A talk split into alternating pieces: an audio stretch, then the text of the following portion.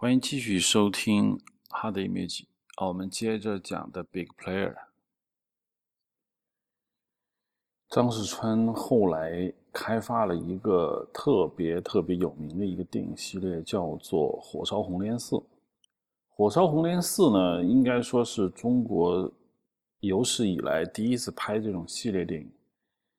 系列电影其实现在看来很红火，但是那个年代就已经有很多了。比如说黄飞鸿拍了那么多部《红火烧红莲寺》，其实在他那个年代也是电影的非常早期的年代，就拍过大概应该有一二十部这样的一个《火烧红莲寺》吧，一共十八部《火烧红莲寺》，应该就是二十年代末二八年到三零年，他就拍了这个《火烧红莲寺》。《火烧红莲寺》。当时我在我上高中的时候看了一部香港电影，叫《火烧红莲寺》，呃，有可能是那个范少皇演的。当时我并不知道这个《火烧红莲寺》来自于张石川，因为香港的电影人跟旧上海电影人的那个渊源比咱们要深，呃，很多电影都是取材自这个。上海电影人以前的想法，或者他们觉得上海电影人以前的那些招录招式，还有他们思维方式是值得这个关注的。我听说的有一个例子，说刘德华跟那个叶德娴演的那个《法外情》这个剧本，也是三十年代的一个剧本，说三十年代就写了，然后一直就没拍。完了，那个香港老粤语片的时候也想拍，也是没拍。啊，就是讲一个儿子当了法官，然后他妈妈是一个妓女，然后他抓到了他妈妈，要给他妈妈判罪。像这种故事一听，这就是郑正秋的路子，也就是张世川的路子，确实是那个年代的一个剧本。后来到了这个刘德华红的时候，又把它拿出来拍，当然故事改了一下，但本质核心没有变。可见呢，这个香港电影的这一脉上，跟过去的这个电影是。有很接的，有很强的这个联系。火烧红莲寺也是一样。火烧红莲寺在香港没有电影拍的时候，要是拍什么呢？有可能说，哎，那我们就拍拍这个火烧红莲寺，因为火烧红莲寺在当时的中国是很有名的啊，这是第一次拍这种剑侠片。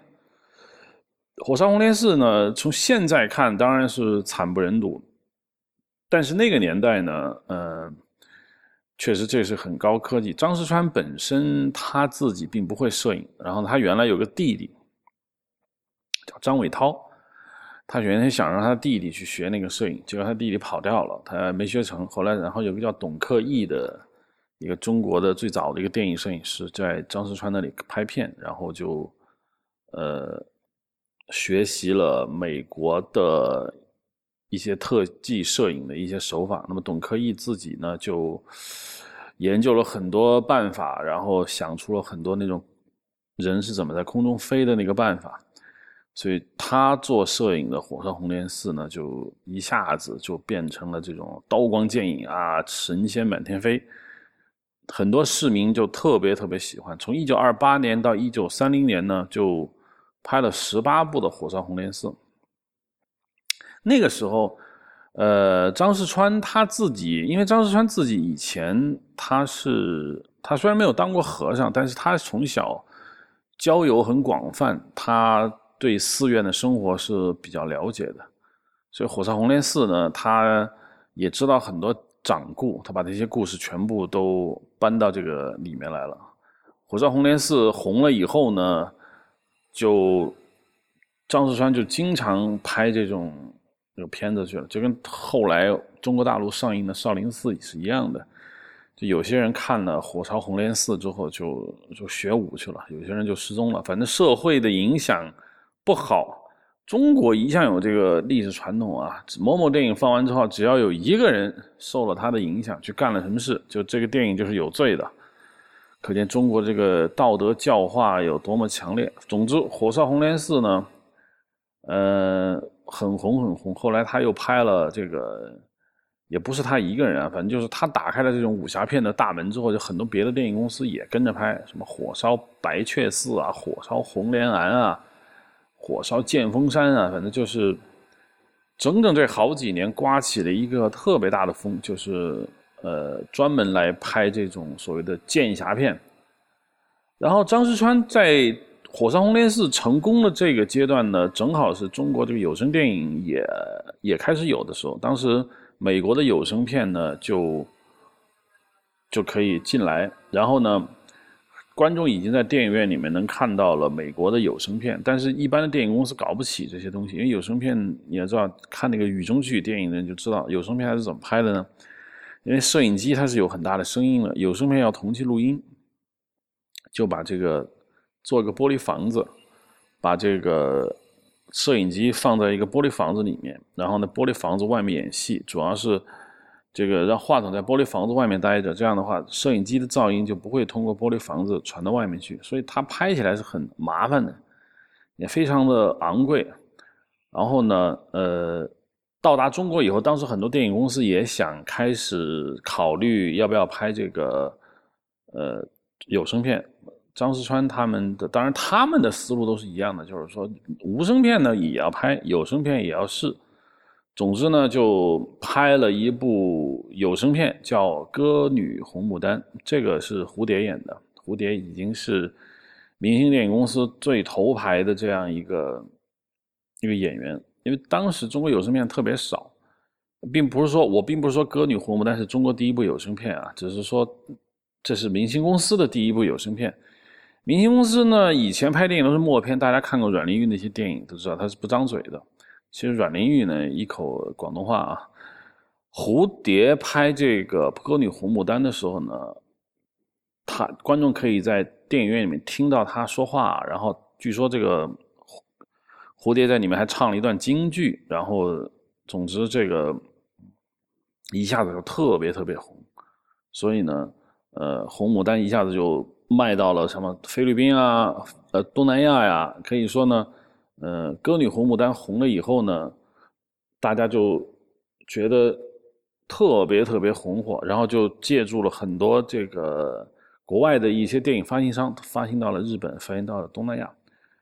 呃，可以这么说，这个歌女红牡丹以后呢，整个中国电影就进入了一个有声片的一个时代，然后。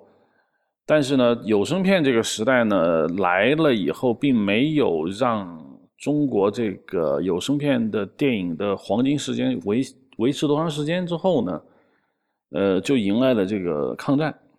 抗战一二八之后，日本侵入侵上海，入侵上海，整个把中国的有声片的这样一个潮流呢，没有说把它打灭掉，但是。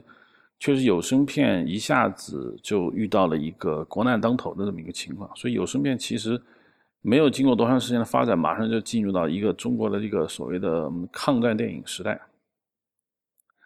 然后呢，呃，有声片因为特别特别花钱，所以张世川的这个明星电影公司也因为有声片这个。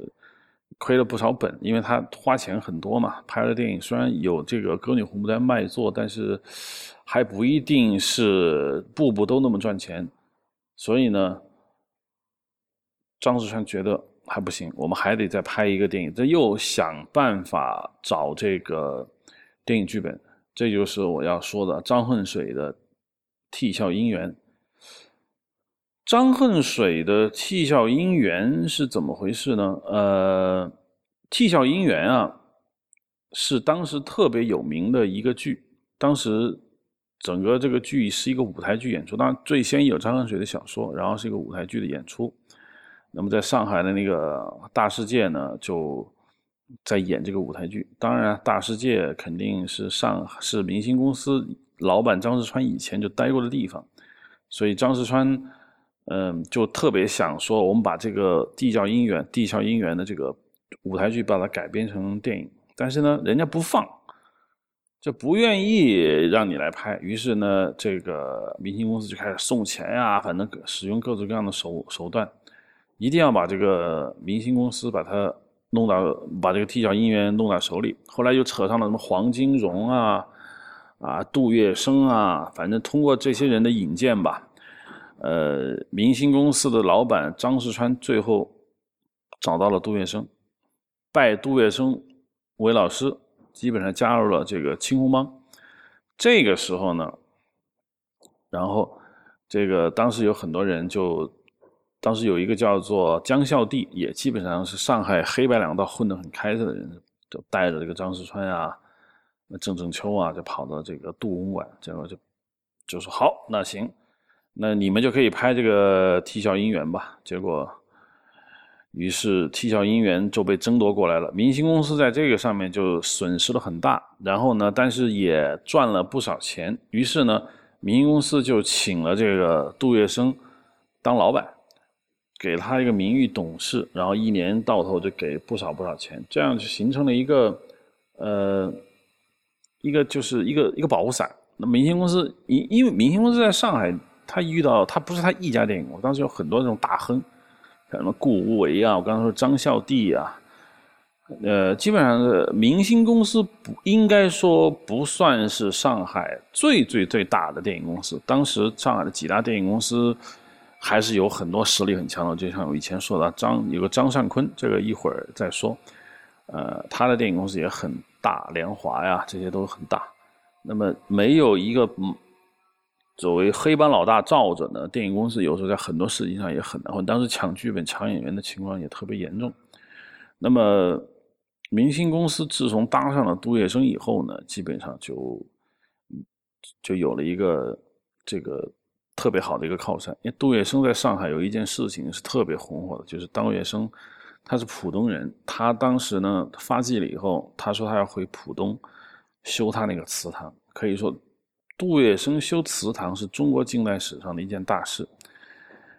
他为什么说他大呢？因为，比如说我们说这个京剧四大名旦也好啊，几大老生也好，说这几位老板到齐了的人，这个戏是不多的。因为你请一个老板可以，你请两个老板是太难了。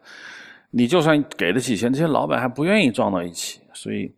真的把这些人全部叫齐了的，这就是杜月笙的这个杜家祠堂落成典礼。这个啊，我们要好好说一下。这跟其实跟电影是有关系的。杜月笙的这个祠堂，他当时建在浦东的这个位置，现在已经不在了啊，建的只剩藏书楼，呃，其他的建筑基本上都没了。杜月笙祠堂当时建成以后。搞了一个巨大的堂会，基本上南北派京剧名流全到齐。也就是说，我刚才说的就是京剧界这么多大腕全部到齐一场的，只有两次，一次就是杜月笙祠堂落成。这个我记得罗振宇跟高晓松都说过啊，杜月笙他们俩都讲过杜月笙，这个都是他们大书特书的说啊，当时这个国学大师章太炎什么都是不忿的。袁世凯给他送钱，他不听；多少人想让他那个索求一一一个墨宝，他也是不给。反正气节是很大的。唯独他就对杜月笙这篇买账，还专门给杜月笙写了一个大概一篇文章来讲这个杜月笙祠堂落成典礼。据说，那杜月笙这个家世很差呀，他父母都是很普通、很普通的人，呃，非说他是这个。这个东晋、东西晋杜预的后代啊，就是吹嘛，蒋啊，包括国民政府的要员，一个个都送了匾。总之，杜家祠堂是当时非常轰动一件大事。张世川干嘛了呢？给杜老板拍了纪录片。我不知道现在能不能看到这个纪录片。总之，从这个替笑姻缘之后。张世川通过一系列黑青红帮人物结识的杜老板之后，就算是站稳了脚跟。但是很快，这形势就变了。一二八之后，日本大举入侵中国，整个国家的这个状态就不太一样了。应该说，观众的状态也不太一样了。观众之前的观众呢，由于他没有受到这个外族的入侵。中国的这个民族意识没有建立起来，所以那个时候大家喜欢鸳鸯蝴蝶派呢，喜欢郑正秋的那些什么孤儿救祖记这些故事，就道德伦理的故事，那很正常。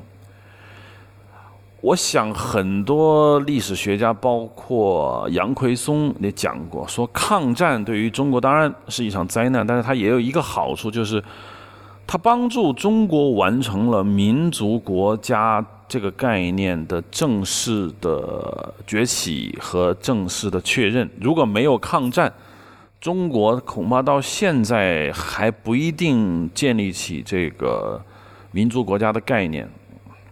所以呢，呃，抗战是一次对整个中国人建立我是谁，我们是中国人啊，这世界上。啊，谁强谁弱？那这个国家跟意志啊，包括民族意识啊，这个概念就是抗战形成的。那换句话说呢，观众也在一二八事变以后产生了一些变化，就是人民突然间爱看民族主义电影了。当然，我们不能叫民族主义电影，我们叫爱国电影。那这个时候呢，左翼电影人就来到了这个。明星公司左翼电影人大概有当时有夏衍啊、沈西林啊这些人，呃，人名大家不一定记得住，但是一定要记住夏衍这个人。夏衍是中国左翼电影的领导者，左翼电影这是一个巨大的概念。其实想有没有可能专门开辟一篇这个影像来讲左翼电影？因为左翼电影呢，对于很多年轻的朋友可能不知道是怎么回事，但是我想在这儿先说两句：左翼电影不绝不是一般意义的说有一帮人他们爱国，他们要抗战，然后他们就是有这种进步思想，所以他们叫左翼电影，不是这么回事。左翼电影一定是说中国共产党领导的，具有。中共地下党员资格，或者是中共地下党外围资格的人，受到党的指派和受到党的直接指挥的那一群人，我们可以说左翼电影人。那些只是说进步一点、外围一点，包括鲁迅，我们不能说他是左翼人士，因为他真的不受共产党领导，他就他组织上是不可靠的嘛。啊，夏衍，那当然我们就不说了。中国左翼电影元老，在四九年以后成为中国电影的实际领导人，夏衍这个名字一定要知道。那么在那个时代呢，左翼电影人夏衍啊，刚才我说的啊，还有一些人像司徒慧敏，啊，这是我恩师的这个爸爸，我们司徒老师的父亲，呃，反正就是这叫党的电影小组吧，就是。这个党内呢，专门管这个文化的周恩来专门成立了一个党的电影小组，有意识的将这些人渗透到一些电影公司里面。因为当时上海电影业刚刚发迹，资本家确实是唯利是图的。张世川就是典型的代表。对于张世川来说，拍什么电影不重要，重要的是电影一定要赚钱。如果左翼电影人拍的电影赚了钱，当然他不知道你是左翼，他也不知道你是共产党领导，他这他不知道。这只要你能赚钱，爱国了，跟我跟张世川以前拍的那些《孤儿救祖记》啊，《替小姻缘》这些鸳鸯蝴蝶派不一样。对于张世川来说没问题，只要你卖钱。所以在这种情况下呢，呃，明星公司呢就拍了大概三三年就拍了二十几个这样的电影，下演就有什么《狂流》啊，《春蚕》。呃，杨汉生这也是著名的左翼电影人啊，呃，还有沈西林啊，《女性的呐喊》这是很著名的一个电影，还有洪森。洪森呢，其实我早就讲过，洪森呢是中国以后文联的副主席，也是著名的这个党的人士。洪森也写了什么像这个《压迫》啊，《香草美人》这种电影。反正明星公司呢，呃。出了这么一大堆的，就是所谓的左翼电影。当然那个时候，联华公司也有啊。联华公司三个摩登女性啊，母性之光啊，还有什么新女性啊，这是田汉写的。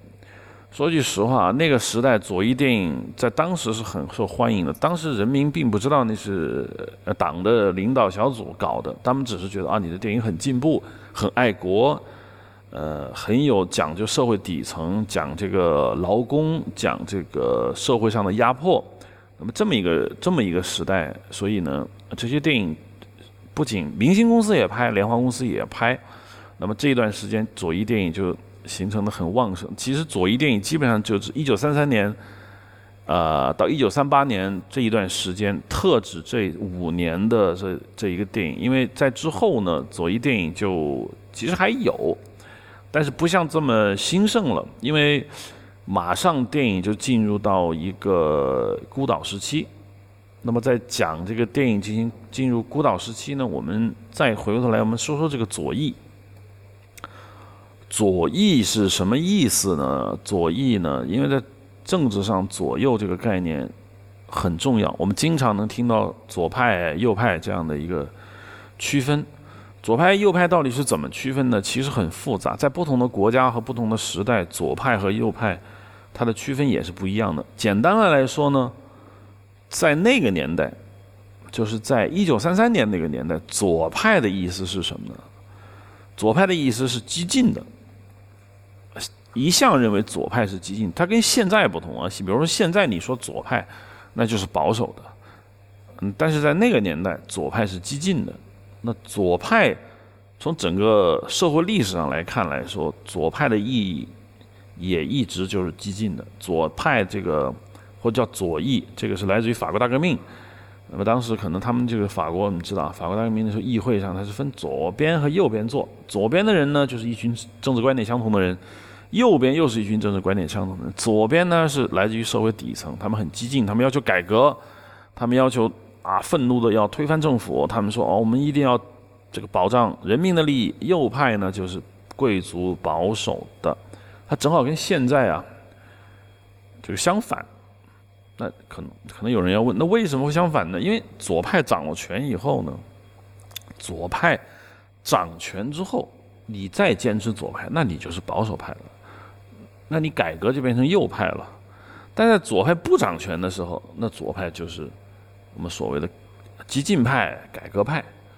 那左派的政治观点是什么呢？左派基本上有以下政治观点：第一，人民万岁，这是左派一个很重要的一个观点，就是人民。当然，他这个地方的人民和自由主义的这个人民不是完全的一致，但是自由主义也分左派、右派。自由主义有有自由主义左派。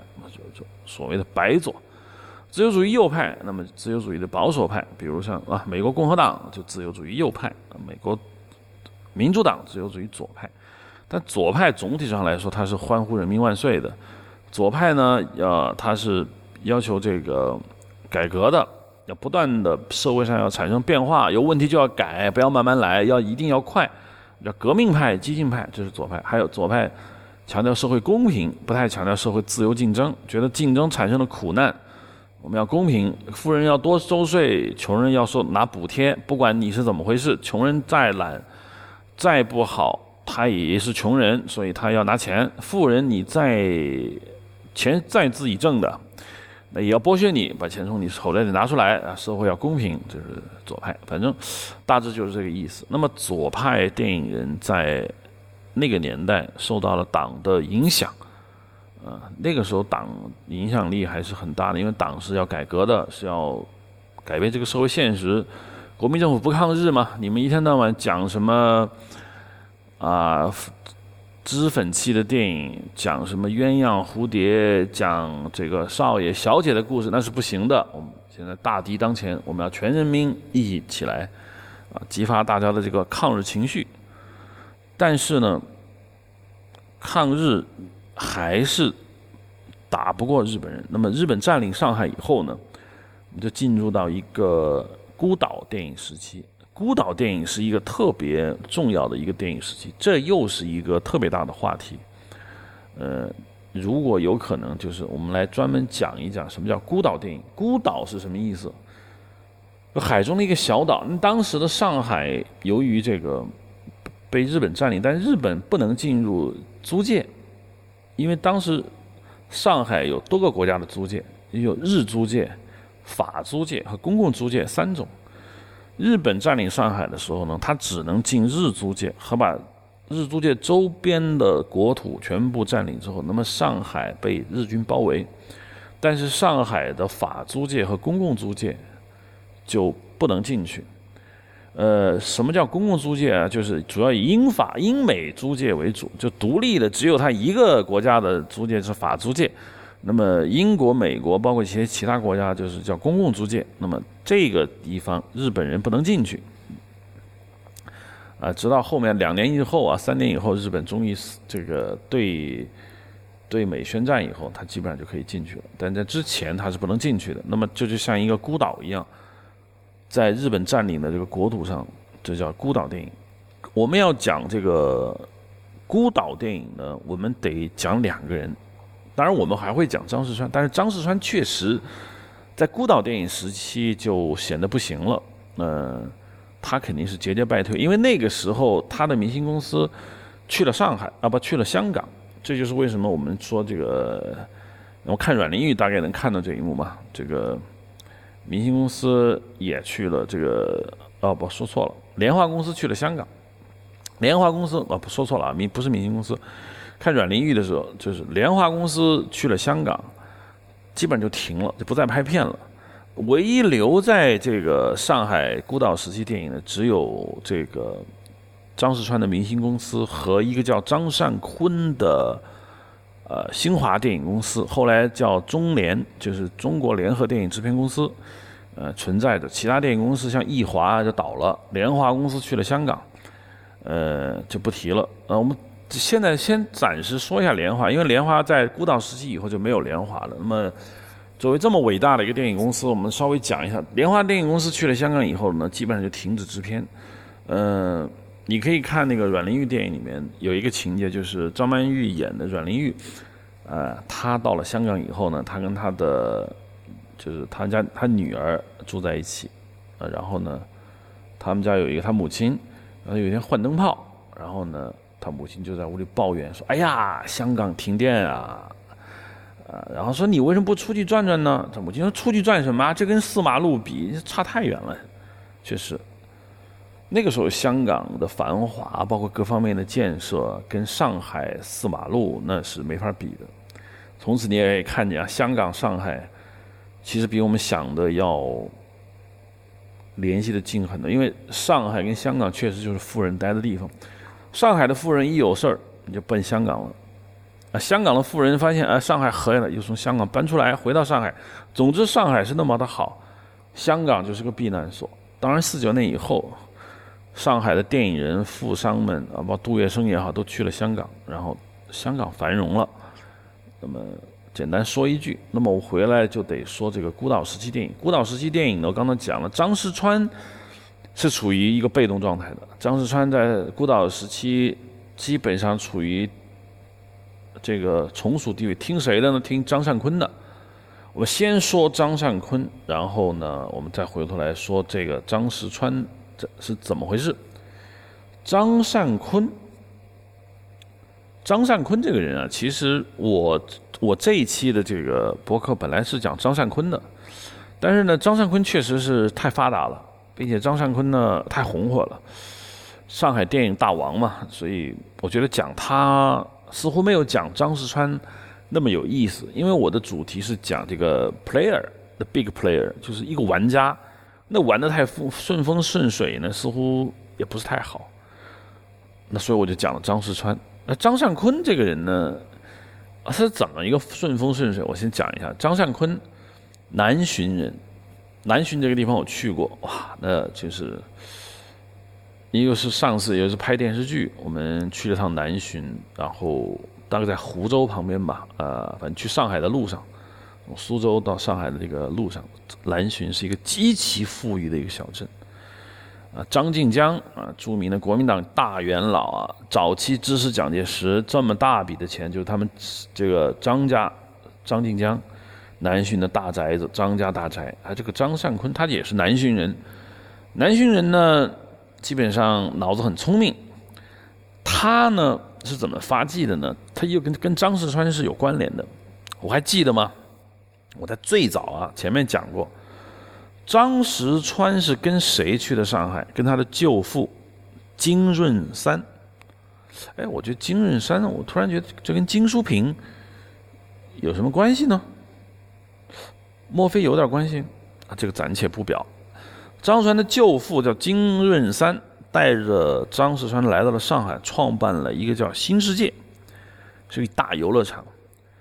金润山死了以后，他有一个合伙人叫黄楚九，就跟金润山的遗孀，也就是张石川的舅母不和，说那退股吧，你老公也死了，你拿着他的股份，你又不会经营，那我我我为什么还要跟你在一起呢？那就退股。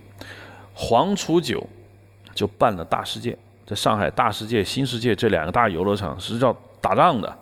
当时我讲过，张石川为了打击大世界，在新世界旁边又开了一个新兴世界，要打擂台。啊，就现在不提张石川，我们讲这个黄楚九。黄楚九认识一个，他黄楚九这个人喜欢唱戏。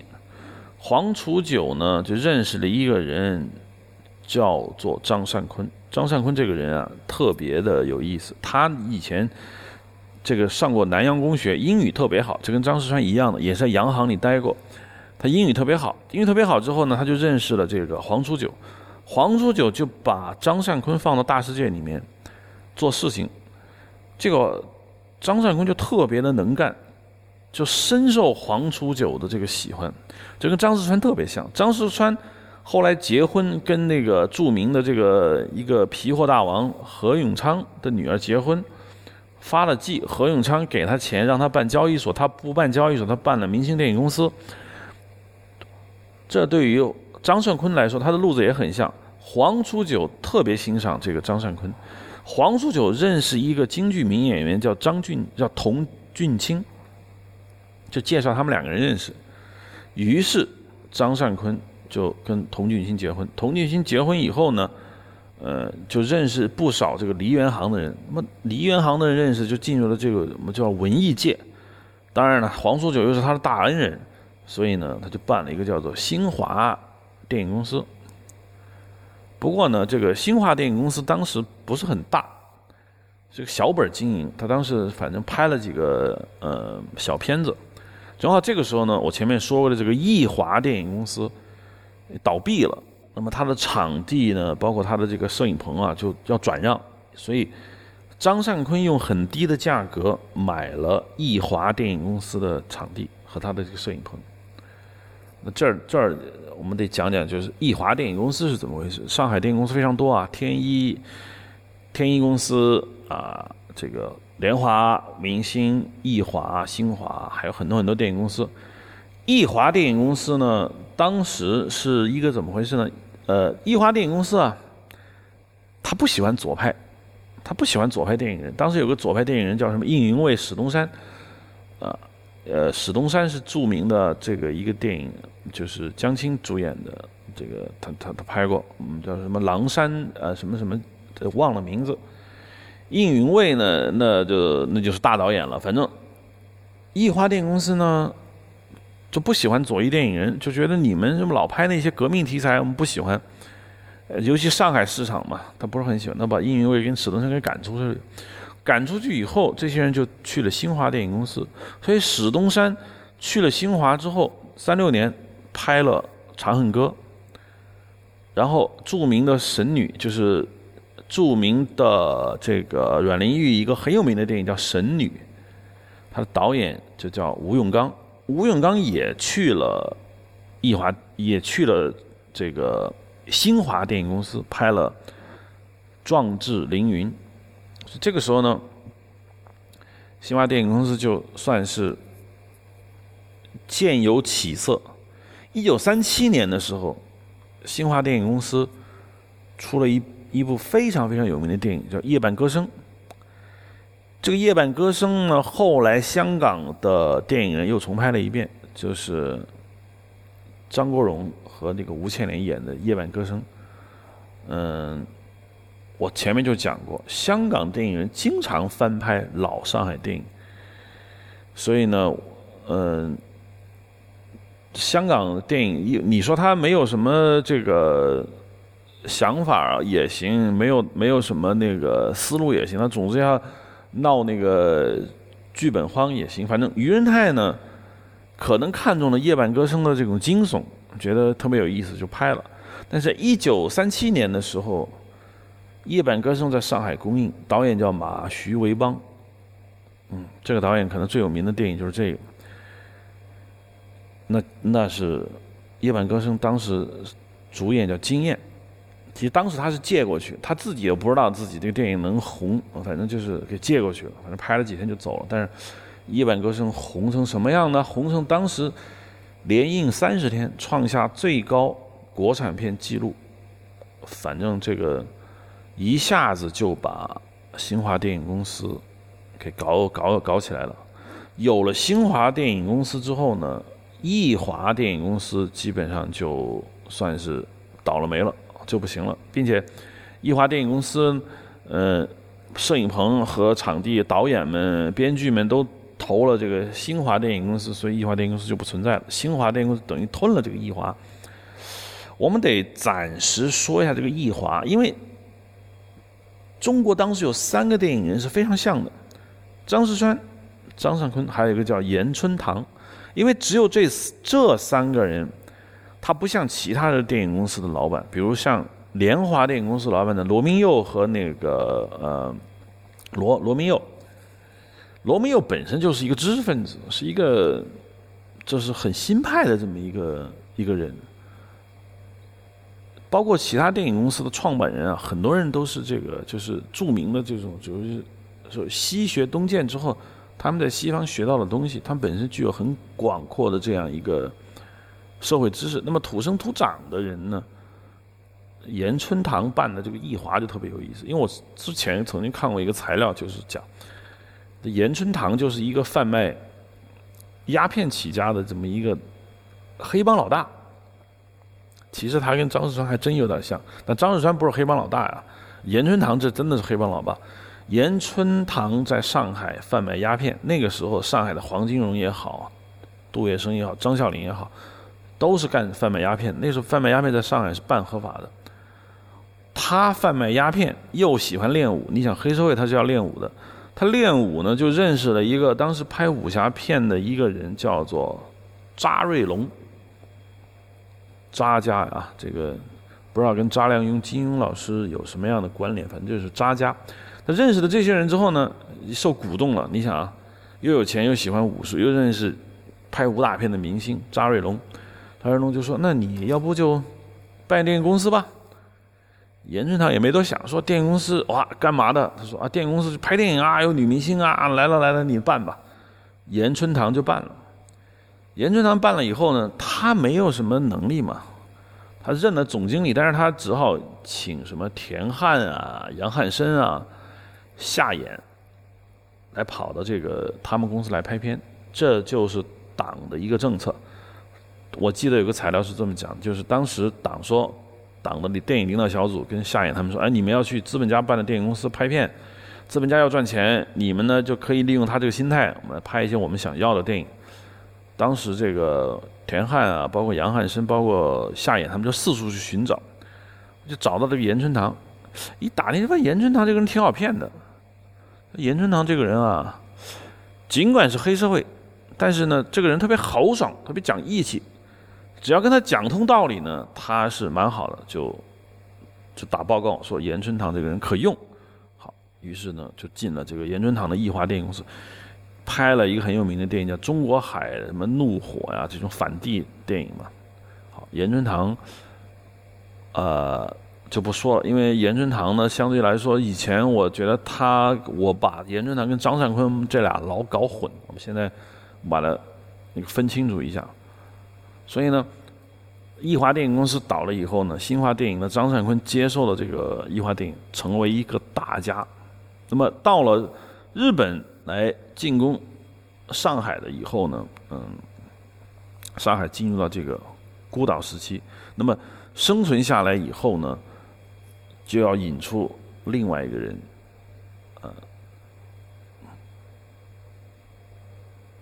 如果大家呃在网络上搜集一张照片，这张照片是一九四二年，呃上海孤岛时期的一个电影，叫《博爱》。这个《博爱》这个电影为什么要拿出来讲呢？因为这个《博爱》这个电影，首先是张善坤的电影公司做的，在当时云集了他能掌控的所有女明星和导演的。因为大家对这个民国时期的男明星不是太熟啊，什么高占飞啊、刘琼啊，韩兰根啊，这个大家不熟，但女明星可能大家比较熟悉一点。它集中了哪些女明星呢？陈云上、陈燕燕、袁美云、顾兰君。啊，顾梅君、周曼华、龚秋霞、王丹凤、李丽华、胡枫，啊，李红、陈娟娟、童月娟，啊，陆陆明，导演嘛，那更是不可想象。蒲万仓、朱石林、张石川、杨小仲、马徐维邦、岳峰、徐新夫、王颖、方佩玲、李倩萍、张善坤。这要稍微解释一下啊，这个华这个。博爱这个电影有一张剧照，就是所有的女明星站到一起，然后围绕着这个陈云上为中心，好像什么当时这个所谓的张善坤手底下的四大花旦陈云上、陈燕燕、袁美云和顾兰君四个人围在他身边，以这个陈云上为中心。大家看了一张照片就知道啊，确实是非常的有民国的那个电影的气息。呃，可以说当时孤岛电影所有女明星全部站齐。当时我记得《色戒》那个电影里面引用了这个电影，就是嗯，《色戒》里面，呃，王佳芝跟那个谁呃接头的时候，在电影院里面放的那个电影就是这个《博爱》，特别像米高梅鼎盛时期的时候女明星大合影。反正那张照片给我就是特别的有那种印象，就绝对是。空前绝后的一部电影，这么多女明星站在一起，其中中心的就是这个陈云上。说一下啊，这个豆瓣上把这个电影说错了，他们都说这个电影的出品公司叫中联，呃，其实不是中联，应该是华影。当时孤岛时期有两个电影公司，一个叫做呃中华联合制片股份有限公司，简称中联。还有一个电影公司呢，是后来的把中联解散了之后，叫做中华电影联合股份公司，这个其实简称华影。但由于这两个电影公司里面都有“联合”两个字呢，所以很多人就会搞混。其实这个《博爱》是由这个中华电影联合股份有限公司拍的，其实它简称是华影，而不是中联。中联的全称叫中华联合制片，那么华影的简称是中华电影联合。嗯。很像，但并不一致，所以应该说豆瓣上把这个电影搞错了。大家看完这个电影之后，看完这张呃网上搜的这个博爱这张剧照以后呢，呃，可以讲讲这些这些人，呃，因为主要我来想讲张善坤，但是呢，出现的这些人名，我想也跟大家解释一下为什么说空前绝后呢？你看他这些女明星，陈云上，陈云上呢？可能大家不是很熟悉啊，他以前是香港人，他在早年在香港拍那些二三流的这个粤语片，然后被张善坤发掘之后呢，就把他弄到上海来拍，嗯，一下子他拍了个电影叫《木兰从军》，一下子红的不行，非常非常的红，红到什么程度呢？当时他的月薪是一千五百元，你就理解为一千五百大洋吧，月薪一千五百大洋，那已经是顶了天了，因为当时。呃，华影和中联这些张善坤手底下的女明星，最高的也就是五百，他拿三倍，这就引起了这个当时四大花旦中的顾兰君啊、袁美云都是很不满意的，说凭什么呀？她一个香港来的一个女孩子拿了我们三倍的片酬，所以平时就不见她。呃，你看这里面就有陈云上，陈云上来历说了，陈燕燕这个也是极为有名的一个。大明星啊，呃，当时张善坤手底下的这些女明星很喜欢起这种叠字啊，陈燕燕、陈燕燕，北方女孩啊，袁美云这个大明星，顾兰君也是当时红的发紫，呃，演了这个，应该说很健康的是张善坤手底下曾经的头牌，他姐姐叫顾梅君，哎，周曼华、龚秋霞这就不说了，王丹凤这个大家很清楚的。李丽华，这就不得了了。李丽华红得发紫，后来去香港之后，李丽华演的什么妲己啊这种嗯古装片，那简直是绝代芳华，就可以形容李丽华。胡枫，这个后来我们大家知道胡枫有名的大制片人啊，胡枫，汤臣电影公司老板，童月娟，这个就是张善坤的二老婆啊。这些人，导演们，蒲万仓就不说了。蒲万仓当时几乎是最大的导演。朱世林拍《清宫秘史》，后来去了香港。张世川，这是我们的这个这一集的这个这几集的讲座的这个中心人物。马旭瑞邦前面讲过啊，《夜半歌声》。岳峰、徐新夫、王颖，这都是这些女明星的老公们啊。这个李倩萍就不说了，大编剧张善坤啊，这他自己也要做导演。从这个照片引出来，这个张善坤这个是怎么回事？也想好好的来讲一下这个孤岛电影。孤岛电影呢，呃，要有要讲两个人，当然其中一个是张善坤，另外一个人叫做。呃，川喜多长政，这是我要讲的主要的两个人。张世川呢，在这一段时间他就不是这个主要角色了。呃，张善坤呢，我们刚才就一直讲了张善坤。那么到孤岛电影时期呢，就是张善坤最最发达的这个时代了。今天的 Big Player 就讲到这里，欢迎下一次继续收听这个 Big Player。